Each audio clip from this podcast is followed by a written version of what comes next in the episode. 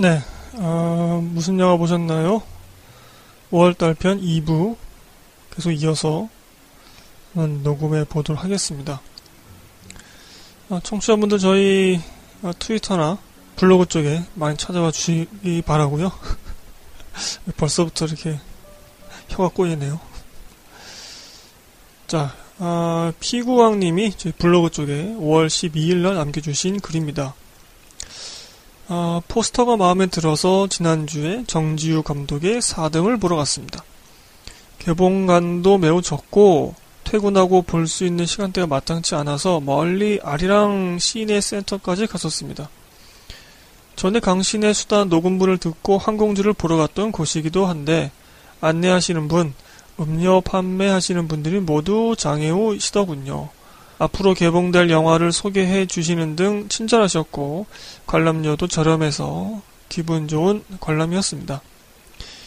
이 영화 4등의 수중 촬영씬이 매우 아름다워서 포스터에 낚인 보람이 있었고 이 시대의 교육 현실을 잘 짚어내면서도 이야기의 재미를 잃지 않는 좋은 영화였다고 생각합니다. 강신의 수다에서 한번 다루어 주셨으면 하고 청해봅니다. 네, 저도 이 영화를 아직 보지 못했는데 피구왕님이 이걸 읽고 나니까 좀 관심이 생기네요. 한번 제가 보고 한번 고려해 보도록 하겠습니다. 국가인권위원회에서 펀딩을 했는데 이름에 걸맞는 역할을 했구나 싶었고 상영관이 많아져서 더 많은 분들이 이 영화를 보셨으면 합니다. 이어서 써주셨고요. 트위터 쪽으로 극장영화님께서 옆지기랑 인디플러스 인디스트 하는 3년 동안 처음으로 같이 가서 본 4등. 어떻게 키우느냐가 아니라 어떻게 클까 같이 고민하는 방법에 대해 생각하도록 돕는 길라잡이 같은 영화. 이렇게 써주셨네요. 극장영화님께서는 자녀분들이 꽤 많으시죠? 그래서 아무래도 더 생각을 하면서 보실 수 있는 영화였지 않나 싶습니다. 두 분이 써주신 영화 4등 비교 감상해 보았고요. 제가 5월 12일날 블로그에 써놨네요. 12번째 보조사제를 봤습니다. KBS TV에서. 검은 사제들의 원작 단편이죠. 물론 똑같이 장재현 감독이 연출을 했습니다. 이 12번째 보조사제도 단편이고요. 이 영화는 검은 사제들과 다르네요. 이 단편이 신앙에 좀 더 초점을 맞췄다면 장편은 대중성과 캐릭터에 초점을 맞췄던 것 같습니다. 그래서 장편을 보고 아쉬워했던 분들, 뭐 어떤 깊이가 부족하지 않았느냐 그런 비판이 그 당시에 있었는데 그렇게 좀 아쉬워했던 분들은 이 원작 단편을 보면 정말 좋아하실 수도 있겠다. 단편에서는 그 명동에서 부사제와 신부가 만나는 그 장면부터 시작합니다. 그리고 최 부사제가 한번 도망가고 다시 돌아오는 데까지 담고 있습니다. 이 과정에서 보였던 장편 속 설정은 거의 비슷하게 등장을 하고요.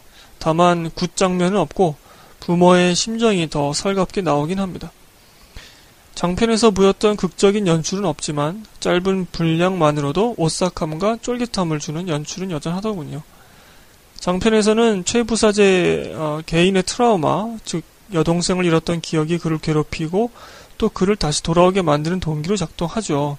그런데 이 12번째 사제들, 12번째 보조사제 단편에서는 군대 내 폭행 기억이 회상으로 나와서 최 부사제를 괴롭히지만 정작 그를 다시 돌아오게 만드는 동기는 이 트라우마, 옛날에 그 아픈 기억이 아니라 신앙입니다.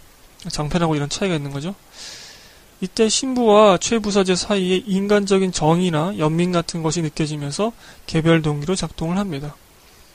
장편에서는 없던 대사인 것 같은데 단편 속에서는 신부가 최 부사제에게 이렇게 말하죠.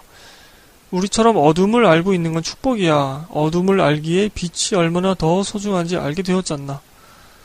뭐 이런 비스무리한 얘기죠. 장편에서는 그 신앙적인 내용을 후반 그 한강신에서 좀 은유적으로 보여준다고 제가 이렇게 해석을 한 바 있죠. 단편에서는 이렇게 대놓고 대사로 설명해준다. 배우들의 이미지도 두 작품이 전혀 달라서 등장인물의 느낌도 사뭇 다릅니다. 신기했고요. 짧은 분량 속에서 신앙과 악, 그리고 귀신의 힘, 인간의 방황과 극복 의지 등을 함축적으로, 시각적으로 잘 담아낸 것 같습니다. 이른바 시네필 영화 애호가들, 그분들은 단편을 더 선호할 것 같고, 대중에게는 확실히 장편이 더 다가올 것 같습니다.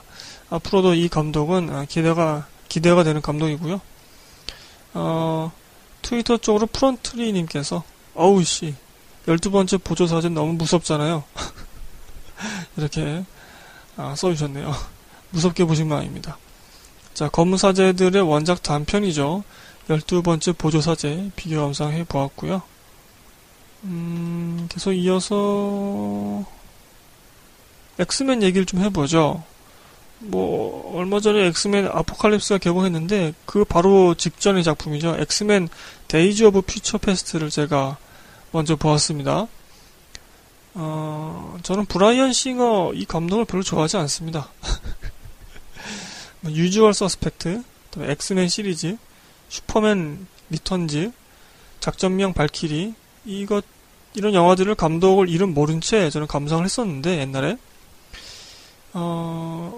긴장감을 조성하는 연출은 좋아도 드라마 안에서 인물의 감정을 납득시키는 연출은 좀 별로이지 않나, 좀 개인적으로 좀 그렇게 느껴졌습니다. 그 한국 영화 소원을 연출하기 전에 이준익 감독 같은 느낌? 뭔가 미적지근한 느낌. 더 치닫을 수 있었는데 중도에서 난 만족해 라면서 멈춰서는 느낌. 또 원초적인 감정보다 뭔가 세련된 표피를 추구하는 느낌. 브라이언 싱어 감독은 엑스맨 시리즈를 B급 정서적 연출로 만들었죠. 엑스맨이 애초에 주류 인종이 아닌 돌연변이이기 때문에 충분히 납득이 가능하죠. 데이즈 오브 퓨처 패스트 편에서도 조명과 색감 등에서 그런 느낌이 도드라졌더군요. 그의 시리즈에선 유일한 주류적 느낌은 울버린만이 갖고 있습니다. 그래서 그가 등장하는 씬은 활력이 넘치죠. 그가 주인공처럼 활약하는 것도 그 이유 같고, 요즘에는 이제 그 바톤이 이제 실버큐로 좀 더 넘어간 그런 느낌이 있죠. 영화가 전체적으로 좀 B급 정서가 있고, 그런데도 불구하고 원초적인 감정보다 좀 세련된 표피를 좀 추구하는 느낌이었는데, 그 인물들 중에서도 울버린만이 좀 주류적인 느낌, 메이저 같은 그런 느낌이었는데, 이제는 그것이 이제 실버큐로, 분량이 더 짧더라도 실버큐로 좀 넘어간 게 아닌가. 반면에 제가 좋아하는 매튜번 감독의 엑스맨 퍼스트 클래스는 엑스맨의 시작을 다루고 있으면서도 영화 자체를 주류적인 느낌으로 만들었습니다. 메이저 같은 느낌. 좀 더 쉽고 대중적이고 스펙터클하죠. 심지어 인물의 감정선도 더 쉽게 공감할 수 있습니다. 즉, 일반인인 관객이 돌연변이의 처지를 이해하기 쉽게 만들었다는 것이죠. 이 차이 때문에 저는 브라이언 싱어의 엑스맨 시리즈를 그닥 좋아하지 않습니다. 타인에 대한 차별, 두려움, 증오 등을 이야기하는 의도는 동의하지만 개별 인물의 처지에 대해서는 공감이 잘 되지 않는 거죠. 똑같은 사건을 한번 예로 들어볼까요? 물론 클라이막스는 다르기 때문에 감흥은 다룰 수 있겠습니다만은, 매그니토와 프로페서 X, 그다음에 미스틱, 이 세 명이 함께 묘한 관계를 이루고 있죠. 동지이면서 가족이고 연인이기도 하죠. 또 연적이면서 원수이면서 유일한 친구이기도 합니다. 이 복잡 다단한 감정을 퍼스트 클래스는 중심 감정선으로 잡고 전개되고 클라이막스를 이룹니다. 그러나 데이즈 오브 퓨처 패스트 편에서는 몇몇 언쟁과 몸싸움과 회유 장면으로 나올 뿐이고, 센티넬 방지라는 거대 사건 속에 묻혀버리게 되죠. 큰 사건과 개별 인물의 감정선을 잘 엮어내지 못합니다.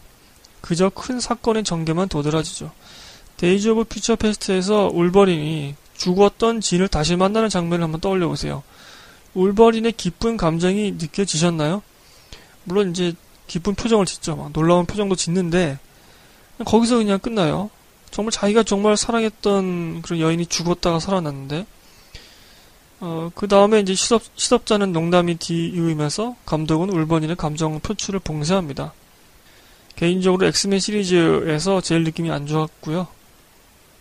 자, 이어서는 최신작 아포칼립스 편을 비교 감상해보도록 하겠습니다. 블로그 쪽으로 순길오빠님이 먼저 써주셨네요. 5월 25일날 엑스맨 아포칼립스 보고 왔습니다. 해외 평가와 국내 평가 보고 기대치를 한껏 낮추고 봤는데요. 보고 나서 평가는 해외 평가가 왜 그런 건지 좀 이해가 안 갔습니다. 뭐 재미야 각자 느끼는 게 다르지만 제가 볼 때는 이전작 데이즈 오브 퓨처 패스트와 비교해봐도 그렇게 욕먹을 만큼 차이나지 않는데 말이죠. 전 개인적으로 퍼스트 클래스를 제일 좋아합니다. 이번 영화도 퀵실버가 들었다 놨다 하네요. 이렇게 써주셨네요. 그 이전작 제가 방금 좀 나쁜 평을 했던 그 이전작 데이즈 오브 퓨처 패스트도 재밌게 보신 순길 오빠님께서 이 아포칼립스 편도 뭐 그다지 큰 차이가 없다. 해외 평가는 좀 안 좋았는데 그것보다는 좋았다. 이렇게 평가를 써주셨고요. 초월이체님도 써주셨네요. 이 영화에서 가장 인상적인 장면은 퀵실버 신이었습니다. 주인공들의 연기력이 뛰어나서 그런지 캐릭터가 감정이입하기가 쉬웠습니다. 캐릭터들이 많이 등장해서 하나하나 설명하려니 어수선한 감이 조금 있습니다. 하지만 각각의 캐릭터가 스토리와 잘 붙어서 큰 무리 없이 봤습니다. 기존의 엑스맨 멤버들과 새로운 멤버들의 세대 교체가 자연스럽게 이루어집니다. 결정적인 장면에서는 새로운 캐릭터들의 활약이 대단합니다. 퍼스트 클래스부터 시작되어 데이즈 오브 퓨처, 패스트, 아포칼립스까지 이어지는 3부작을 마무리하는 동시에 새로운 리부트의 시작도 되는 영화입니다. 쿠키 장면에서는 새로운 캐릭터의 등장을 암시하기도 하죠. 액션으로만 본다면 엑스맨 시리즈 중 최고입니다. 저의 최고작은 엑스맨 2와 데이즈 오브 퓨처 패스트입니다. 이렇게 써주셨네요. 트위터 쪽으로도 두 분이 써주셨는데요. 더 한빈님, 엑스맨 아포칼립스의 부재, 찰스는 어쩌다가 탈모가 진행되었나. 이 인물의 탈모 과정을 보여주는 그런 영화였나요? 엑스맨 영화 시리즈는 꽤 오래 나왔고 캐릭터도 많은 데다가 줄거리도 이래저래 꼬인 게 많은데 이번 아포칼립스 편에서 저번 데이즈 오브 퓨처 패스트에서 다시 재정비된 스토리를 바탕으로 다시 일부 전진하는데 성공했다고 봅니다. 엑스맨 시리즈 중에서 가장 완성도가 높다고 생각하는 엑스맨 2와의 연계성도 있고 여기서 다음 시리즈로 이어지는 실마리가 살짝 보여지는데 그 이전작 중에서 재정비되지 않은 캐릭터인 맨 중에 맨 캐릭터가 어떻게 될지 기대가 됩니다. 그 다음에 하루오님도 써주셨습니다. 전체적으로 스토리가 난잡하고 액션은 과장되어 있습니다. 악역들은 아포칼립스를 제외하고 존재감이 그다지 없고요. 엑스맨들도 대머리가 된 교수님 이외에는 별 존재감이 없습니다. 어떡하지? 대머리 돼서?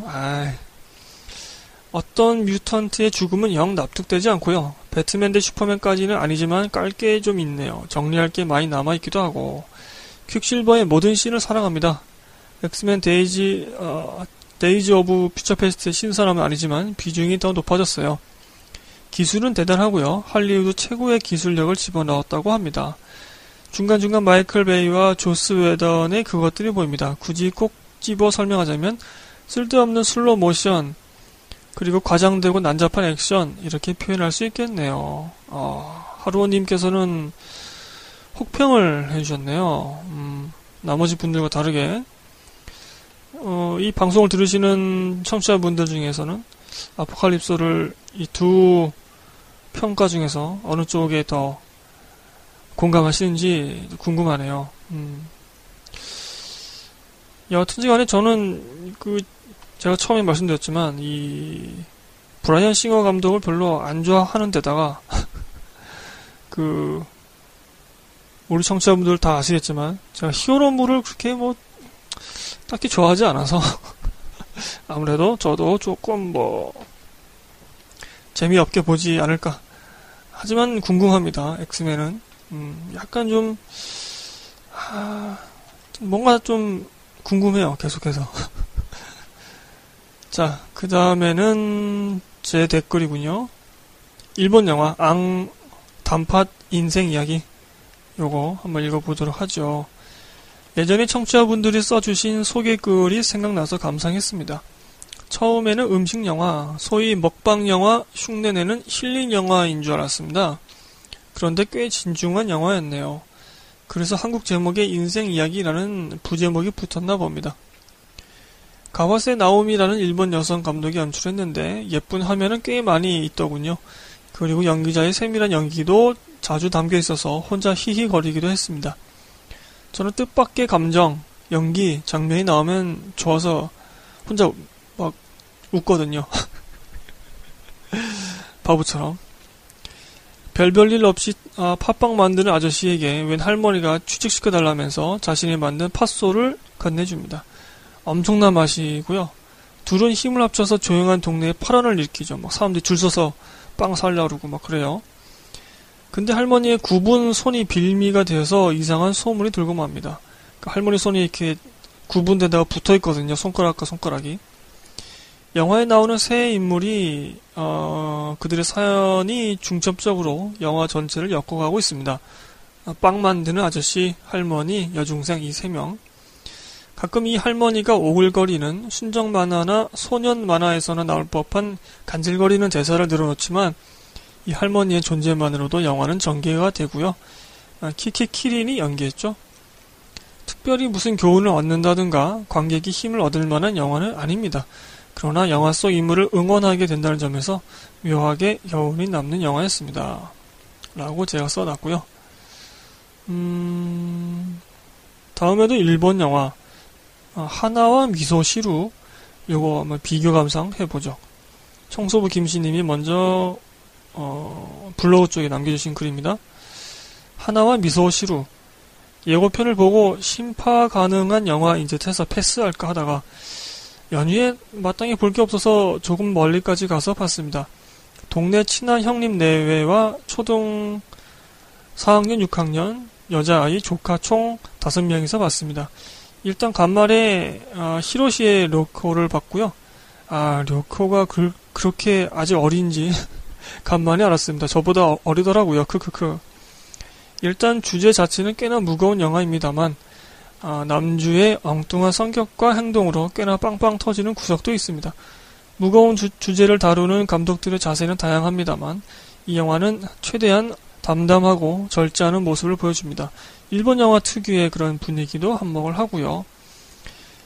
심파에 대한 부분은 우려했던 것보다는 절제되어 있었고 담담하고 그리고 따뜻하게 잘 그려낸 영화인 것 같습니다. 초등학교 조카들도 나름 감명 있게 봤다고 하고요.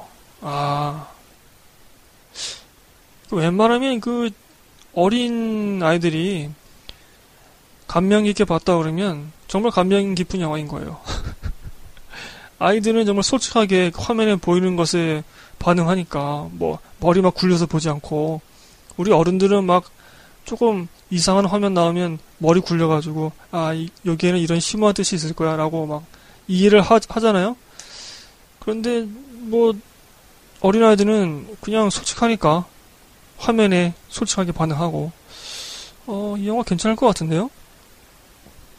그리고 결혼에 대해서 다시금 생각해보게 되는 영화이기도 했습니다. 홀로 늙어가는 중년 독거 1인으로서 둘이서 함께 한다는 것이 어떤 의미인지 조금은 더 생각을 해보게 되기도 했고요. 홀로 늙어가고 계시나요? 청소부 김씨님. 저희 방송을 애청하시면서 외로움을 달래시기 바랍니다. 자, 스님께서도 트위터 쪽에 이거 보시고 써주셨네요. 암에 걸린 아내. 하지만 영화는 억지 눈물을 강요하지 않는다. 그냥 일상을 담담히 비춰주는데 보는 내내 눈물이 나서 혼났다. 막판에 펑펑 울고 영화 좋습니다. 시간 되시면 꼭 보세요. 두 분의 평이 뭐 거의 같은 것 같은데요. 뭐 지금은 점점 더워지고 있는 여름이지만은 하나와 미소시루 요거 보시면서 한번 눈물 흘려야 되겠다 내가 너무 슬픈 일이 있다 내가 그럴 때 같이 보시면서 눈물 흘리시면서 뭔가 좀 이렇게 감정적으로 해소가 되는 그런 영화이지 않을까. 자, 비교 감상 해봤고요. 그 다음은 제가 블로그 쪽에 써놓은 글입니다. 클로버필드 10번지를 봤습니다. 2008년작 클로버필드와 세계관을 공유하는 다른 장르의 영화죠. 제목은 여주가 생환하는 곳의 주소입니다. 기대보다 꽤 적은 제작비로 찍은 영화 같더라고요. CG나 소품 등에 돈을 썼겠지만 활동 공간이, 그러니까 영화 속 공간이 상당히 제한되어 있습니다. 감독인 댄 트라첸버그의 장편 데뷔작이더라고요. 단편으로 포털 노이스케이프라는 게임 원작의 7분짜리 영상을 찍은 적이 있는데, 이분이 이 영상을 보고 제작자가 이번 영화를 맡겼다고 합니다. 여기서 오는 두 영화의 괴리가 클로버필드 10번지의 평가 점수를 갉아먹는 것이지 않을까라고 생각합니다. 앞서 말씀드린 그 게임 원작의 단편 포털 노이스케이프는 액션과 상상력이 돋보인 작품이고, 클로버필드 10번지는 전반의 사람끼리의 긴장감과 두려움이 꽤 중요한 작품이거든요. 이 영화 전반은 좀 지루했습니다. 자동차 사고를 당한 여자 주인공이 지하 벙커에서 깨어나고, 낯선 남자인 존 굿맨이 진상을 친절히 알려주는 대신에 외부 세계의 무언가의 침공으로 이 세상은 오염됐어 라고 말하기만 하죠. 나가면 안 돼, 넌 여기 있어야 돼, 이런 얘기만 합니다. 내가 널 구한 거야. 영화는 전반에 이 존 굿맨에 대한 의심과 두려움으로 극을 이끌어갑니다. 아니 나가지 말라고 그러고 굉장히 막 황당한 얘기를 하니까 좀 의심이 되죠. 그런데 이러한 전개를 영화는 주로 증언 방식에 의지합니다. 증언. 그래서 대사가 많아요. 존 굿맨에 대한 의심을 풀게 되는 장면, 외부인이 벙커 안으로 들어오려고 한 장면도 있지만 이 또한 새로운 사건이 아니라 다른 의미의 증언일 뿐이죠. 즉 전반은 존 굿맨의 음모론 같은 말들을 확증시키는 데에 주력합니다. 그래야 후반에 반전이 먹히거든요. 이 과정에서 의심에 따른 긴장감이 그리 높지 않더라고요. 저는 나쁘게 말하면 별 관심이 생기지 않았습니다. 뭐 그러거나 말거나 얘가 나쁜 놈이거나 착한 놈이거나 난 상관없어, 이런 느낌? 왜냐하면 존 굿맨은 보기에 따라서 선과 악의 얼굴을 모두 갖고 있고 영화는 쉽게 판단 내리는 모습을 보여주지 않죠. 이 연출이 좀 아쉬웠다. 후반에 이르러서야 비로소 사건이 발생합니다. 그리고 여자 주인공은 존 굿맨에 대한 품었던 의심을 되살리죠. 이때서야 극의 활력이 생기는데요, 인물끼리 직접적으로 부딪히는 계기가 마련되었기 때문이겠죠. 결말의 CGC는 참 좋았습니다. 괜히 클로버필드가 아니죠. 원체 뭐 유명하죠. 극에서 개별 동기를 준답시고 지루한 대사, 뭐 기차 티켓, 폭력 방조에 대한 자괴감과 뭐 죄책감, 이런 것들을 이제 지루한 대사로 여자 주인공과 다른 남성 인물이 주고받습니다. 이것이 후반 인물의 행동을 결정하고요.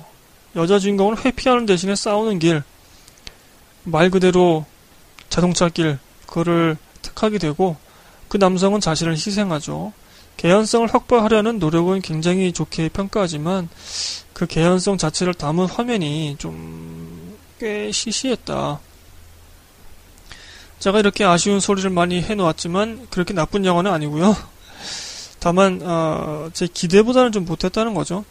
여자 주인공은 이뻤고 눈이 참 이쁘고 뛰는 모습도 이쁘고 연기도 참 이쁘더라고요.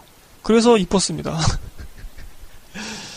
개인적으로 이 영화를 보면서 제프 니콜스 감독의 테이크 쉘터가 떠올랐습니다. 상세한 장르적 재미는 다르지만 소재는 비슷하거든요. 이 영화는 좀 더 인물의 심리를 강조하여 긴장감을 꽤 불러일으킵니다. 근래작인 머드를 저희가 녹음한 바도 있죠. 자, 제가 본 클로버필드 10번지고요. 또 제가 본 영화네요. 블로그 쪽에 제가 써놓은 헤이트풀 에잇 감상했습니다. 이 영화를 보고 나서 도통 뭐에 대한 영화인지 감이 안 잡혀서 러닝타임은 168분이고 그래서 그 저희 EU 팟캐스트 영화카페 카페크리틱의 18.2회차를 듣고 좀 이해가 갔습니다. 지킬님께서도 요거를 다루어 주셨거든요. 카페크리틱의 18.2화 여러분 한번 청취해 보시기 바라고요. 흑인 해방, 차별 철폐 이런 얘기는 아닌 것 같고요. 역사적 사실감을 강조하는 영화 같았습니다. 그 안에서 부가적으로 흑인 문제, 차별 문제가 유추될 수 있는 것뿐이죠. 또한 새로운 서부 영화들에 대한 비판 같기도 합니다. 그러니까 제가 슬로우 웨스트 편에서도 말씀드렸지만 기존 서부극을 극복하려는 움직임이 현재 나타나고 있죠. 뭐 예를 들면 여성이 수동적인 미인 캐릭터에서 벗어나서 극을 주도하거나 액션씬을 직접 보여주죠. 뭐 총을 쏘면서 악당들을 죽인다거나 아니면 복수가 아닌 다른 목적 때문에 극이 전개되기도 하죠. 이 슬로우 웨스트는 자신의 약혼자인가요? 정혼자를 찾기 위해서 서부를 막 횡단하는 그런 영화였고 기존 서부극이 보여주지 못하는 색감, 미장센이나 주제 등을 보여주기도 합니다. 이제 이러한 그 새로운 서부극을 만들려고 하는 그런 흐름이 있는데 헤이트풀 에잇을 연출한 쿠엔틴 타란티노 감독은 이 모든 새로운 움직임이 전부 개소리라고 말하는 것 같았습니다.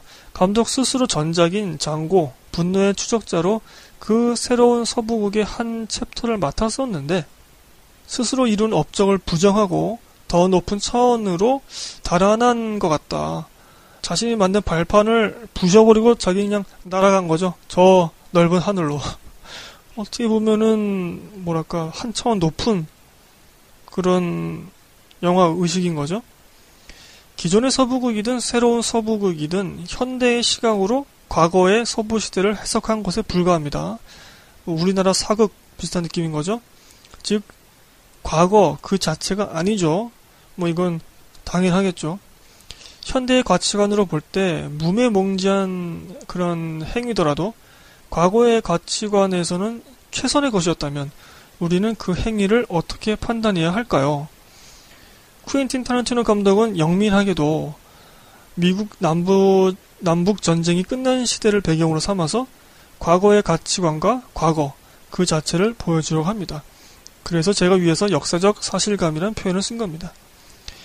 영화 속 시대는 흑인이 노예 신분에서 해방되었지만 그 차별 문제는 완전히 해소되지 않았고 아직까지도 인종과 민족과 전쟁의 증오가 존재하는 작동하는 그런 시기인 것이죠. 그러니까 시대적으로는 뭐 흑인 차별, 뭐 이런 인종 차별 이런 것들이 안 좋다, 나쁘다라는 것이 이성적으로 이렇게 막 알려지고 있지만 그럼에도 불구하고 아직까지도 그것에 대한 증오가 감정적으로든 논리적으로든 남아있는 그런 시대인 것이죠. 굉장히 좀 언밸런스하죠. 그래서 요즘 시대에서 보면은 저거는 굉장히 나쁜 일인데 라고 생각하지만 정작 그 시대에서는 그것이 가장 최선의 행동일 수 있었던 것이죠. 말이 좀 복잡한데 그냥 계속 글을 읽겠습니다. 애드립을 치지 말고. 감독은 이러한 증오가 생존해 있는 과거 그 자체를 보여줌으로써 관객에게 흑인 문제, 차별 문제를 유추할 수 있는 여지를 주는 셈이죠. 영민한 거죠. 즉 영화는 그 문제의 해결을 직접 말하지 않지만 관객은 그 문제의 심각성을 알 수 있게 됩니다. 이 영화에서 흑인, 여성, 멕시코인 등은 차별을 받습니다. 그러나 흑인과 여성과 멕시코인이 주인공도 아니고 선한 인물도 아닙니다.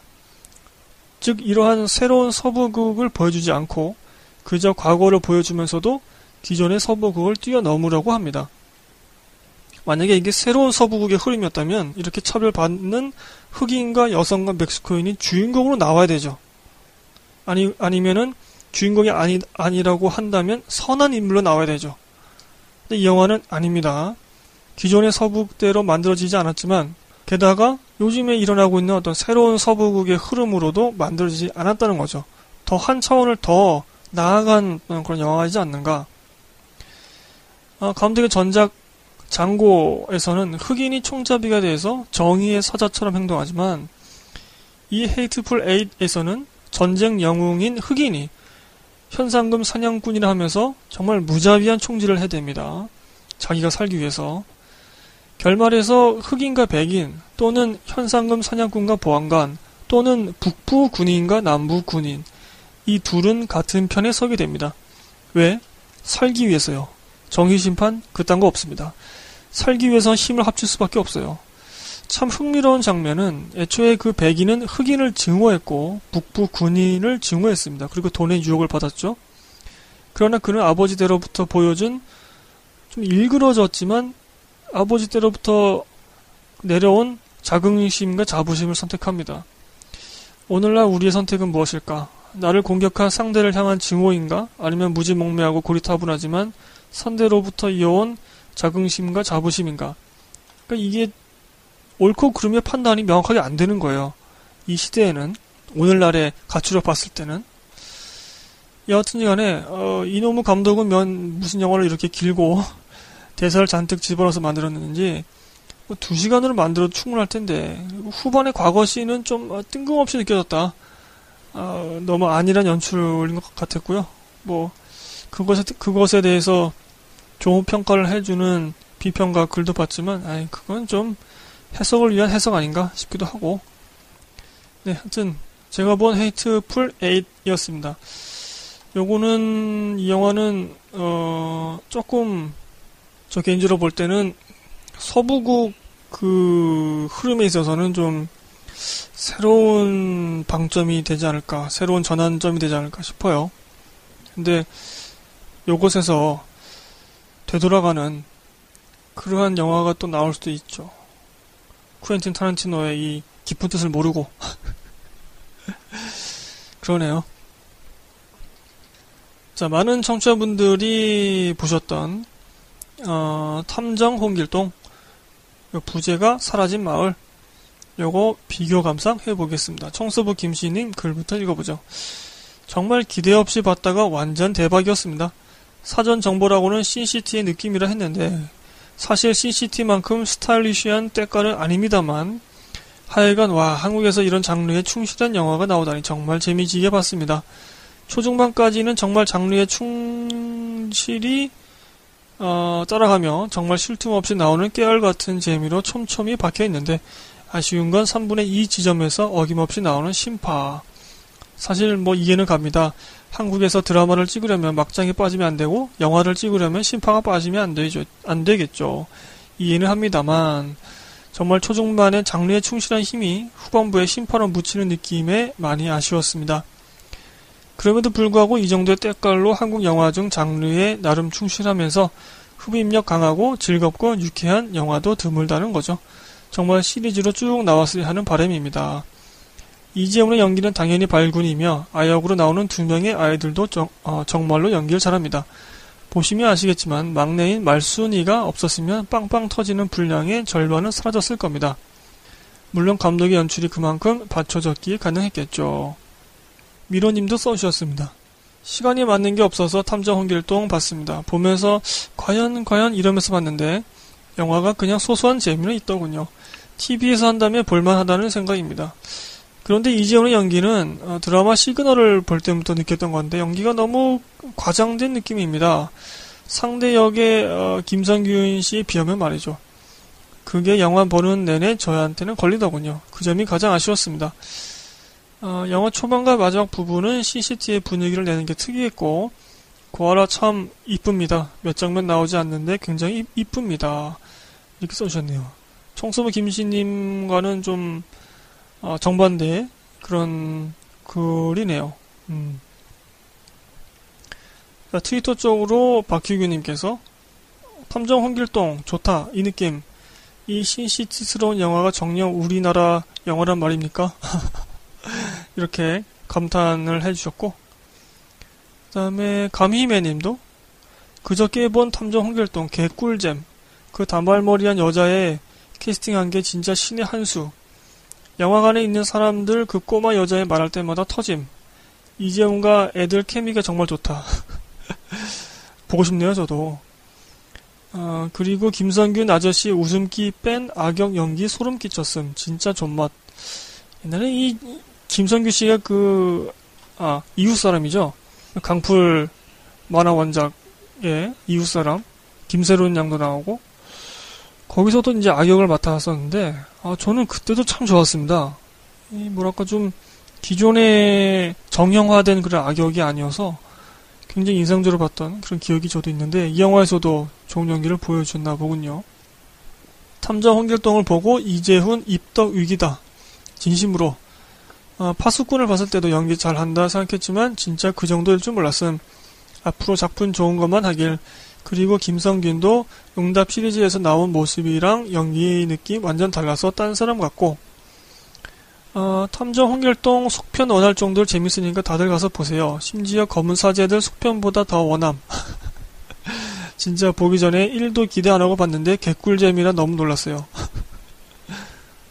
이렇게 써주셨고요. 그 다음에 모두들 건강하자님도 트위터 쪽으로 현실과 비현실 그리고 과거와 현재가 묘하게 섞인 장르 영화, 아역인 말순이는 귀여움의 화신, 영화 막판 한국 영화에서 볼 수 없던 대규모 총격신 장면에서 느껴지는 타격감과 카타르시스가 좋았다. 아, 총격신도 나오나요?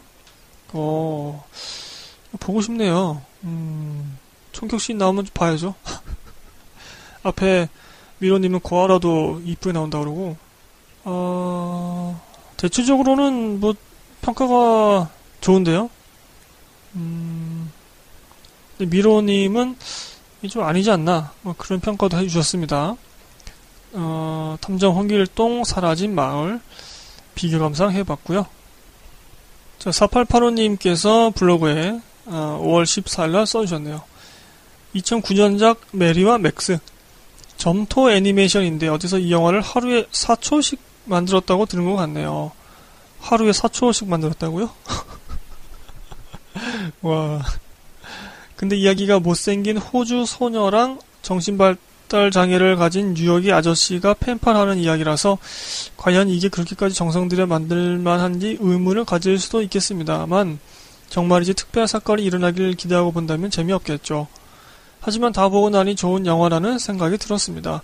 극장에 오르기도 어중간한 비극성을 가진 인물들의 이야기이지만 그래서 공감되기도 하고 무엇보다 적극적으로 메시지를 전달하고자 하는데 그게 굉장히 진정성 있고 설득력 있었습니다.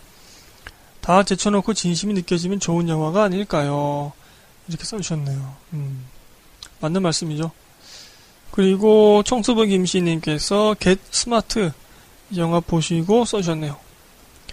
5월 15일날 저는 집에서는 유선이나 IPTV를 보지 않습니다. TV 보는 걸 원체 안 좋아하는 터라 TV는 있지만 플레이스테이션 4에 물려서 가끔 게임을 하거나 넷플릭스에 가입을 해서 미드와 영화들을 보곤 합니다. 이번 달이 직장에서의 업무가 대박인 달인지라 미드를 너무 많이 보면 다음날 출근에 차질이 생겨서 요즘은 영화들을 골라서 반씩 이틀에 걸쳐 나눠보곤 합니다. 넷플릭스에서 미드는 정말 많은데 영화의 라인업은 좀 부족한 편이죠. 그럼에도 불구하고 고전 명작도 의외로 꽤 있더군요. 은근히 볼만한 영화들이 많습니다. 그래서 쭉 고르다가 본 영화가 Get Smart입니다. 현재 그 넷플릭스와 왓챠플레이 이 두 업체가 지금 이런 VOD 이쪽으로 지금 하고 있는데, 여러분들 관심 있으신 분들 넷플릭스나 왓챠플레이, 왓챠플레이는 한국 기업이고 한번 살펴보셔서 가입하시면 좋을 것 같습니다. 자, 계속 읽어보죠. Get Smart. 사실 라인업을 쭉 보다가 처음 들어본 영화라 스킵하려다가 주연 배우들의 이름을 보고 바로 재생한 영화입니다. 제가 외국 여배우 중 가장 요즘 꽂힌 앤 해서웨이 되겠습니다. 저도 이 앤 해서웨이가 나온 영화는 대부분 다 재밌게 봤던 것 같아요. 저랑 코드가 좀 맞는 것 같아요, 이 여배우가. 한번 만나고 싶네요. 남자 주인공은 스티브 카렐이라고 은근 헐리우드에서 단골로 나오는 배우고요. 2008년작이네요. 그때 제가 영화를 별로 안 볼 때였나 처음 들어봤습니다. 영화. 일단 장르는 코믹 액션 첩보물입니다. 10수년 전 한때 유행했던 찰리 쉰 주연의 그런 B급 액션 영화의 향기가 물씬 납니다만 결과적으로 전 무지하게 재미있게 봤습니다. 앤 해서웨이의 부심으로 보게 되었지만 스티브 카렐의 엉뚱한 연기는 정말 대박이었습니다. 혼자서 보면서 중간중간 그렇게 막 웃어본 게 얼마만의 영화인지 모르겠더군요. 약간 B급 정서의 코믹 액션물 좋아하신다면 추천해드립니다. Get Smart. 아, 좋은데요? 이거 한때 TV 케이블이나 뭐 이런 쪽이 많이 나왔던 것 같은데요. 궁금하네요. 얼마나 웃길지. 자, 그리고 2부의 마지막 댓글 2개 읽어드리겠습니다. 주약적으로 5월 9일날 캡틴 아메리카 보기 전에 헤어화를 봤는데 저는 나름 그 시절 분위기를 재미있게 봤습니다. 영화가 나오고 나서 정말 분위기만 남네요. 이렇게 써주셨네요. 헤어화에 대해서 좋은 평가를 해주셨고요. 류온님께서 트위터 쪽으로 간밤에 본 엽기적인 2의 충격에서 벗어나지 못하고 있다. 네, 영화가 쫄딱 망했는데 저는 궁금합니다. 이 영화가 왜 망했을까? 그래서 보고 싶어요, 사실은. 얼핏 예고편만 봤을 때는 조폭 마누라 느낌도 나고, 네, 그러네요. 자, 여기까지 무슨 영화 보셨나요? 5월달 편 2부였고요. 아직 3부가 남아있습니다, 여러분. 이렇게 길게 녹음했는데도 아직도 여러분들이 써주신 글이 10쪽이나 남아있네요. 5월달은 정말 풍성했네요. 가죽의 달답군요. 자, 2부까지 청취해주신 분들은 의무적으로 3부까지 청취해주셔야 됩니다. 이렇게 부를 나누다 보면은 뒤로 갈수록 청취율이 안 좋아요. 여러분, 자, 3부도 마저 청취해 주시길 부탁드리면서 여기서 2부 마치겠습니다.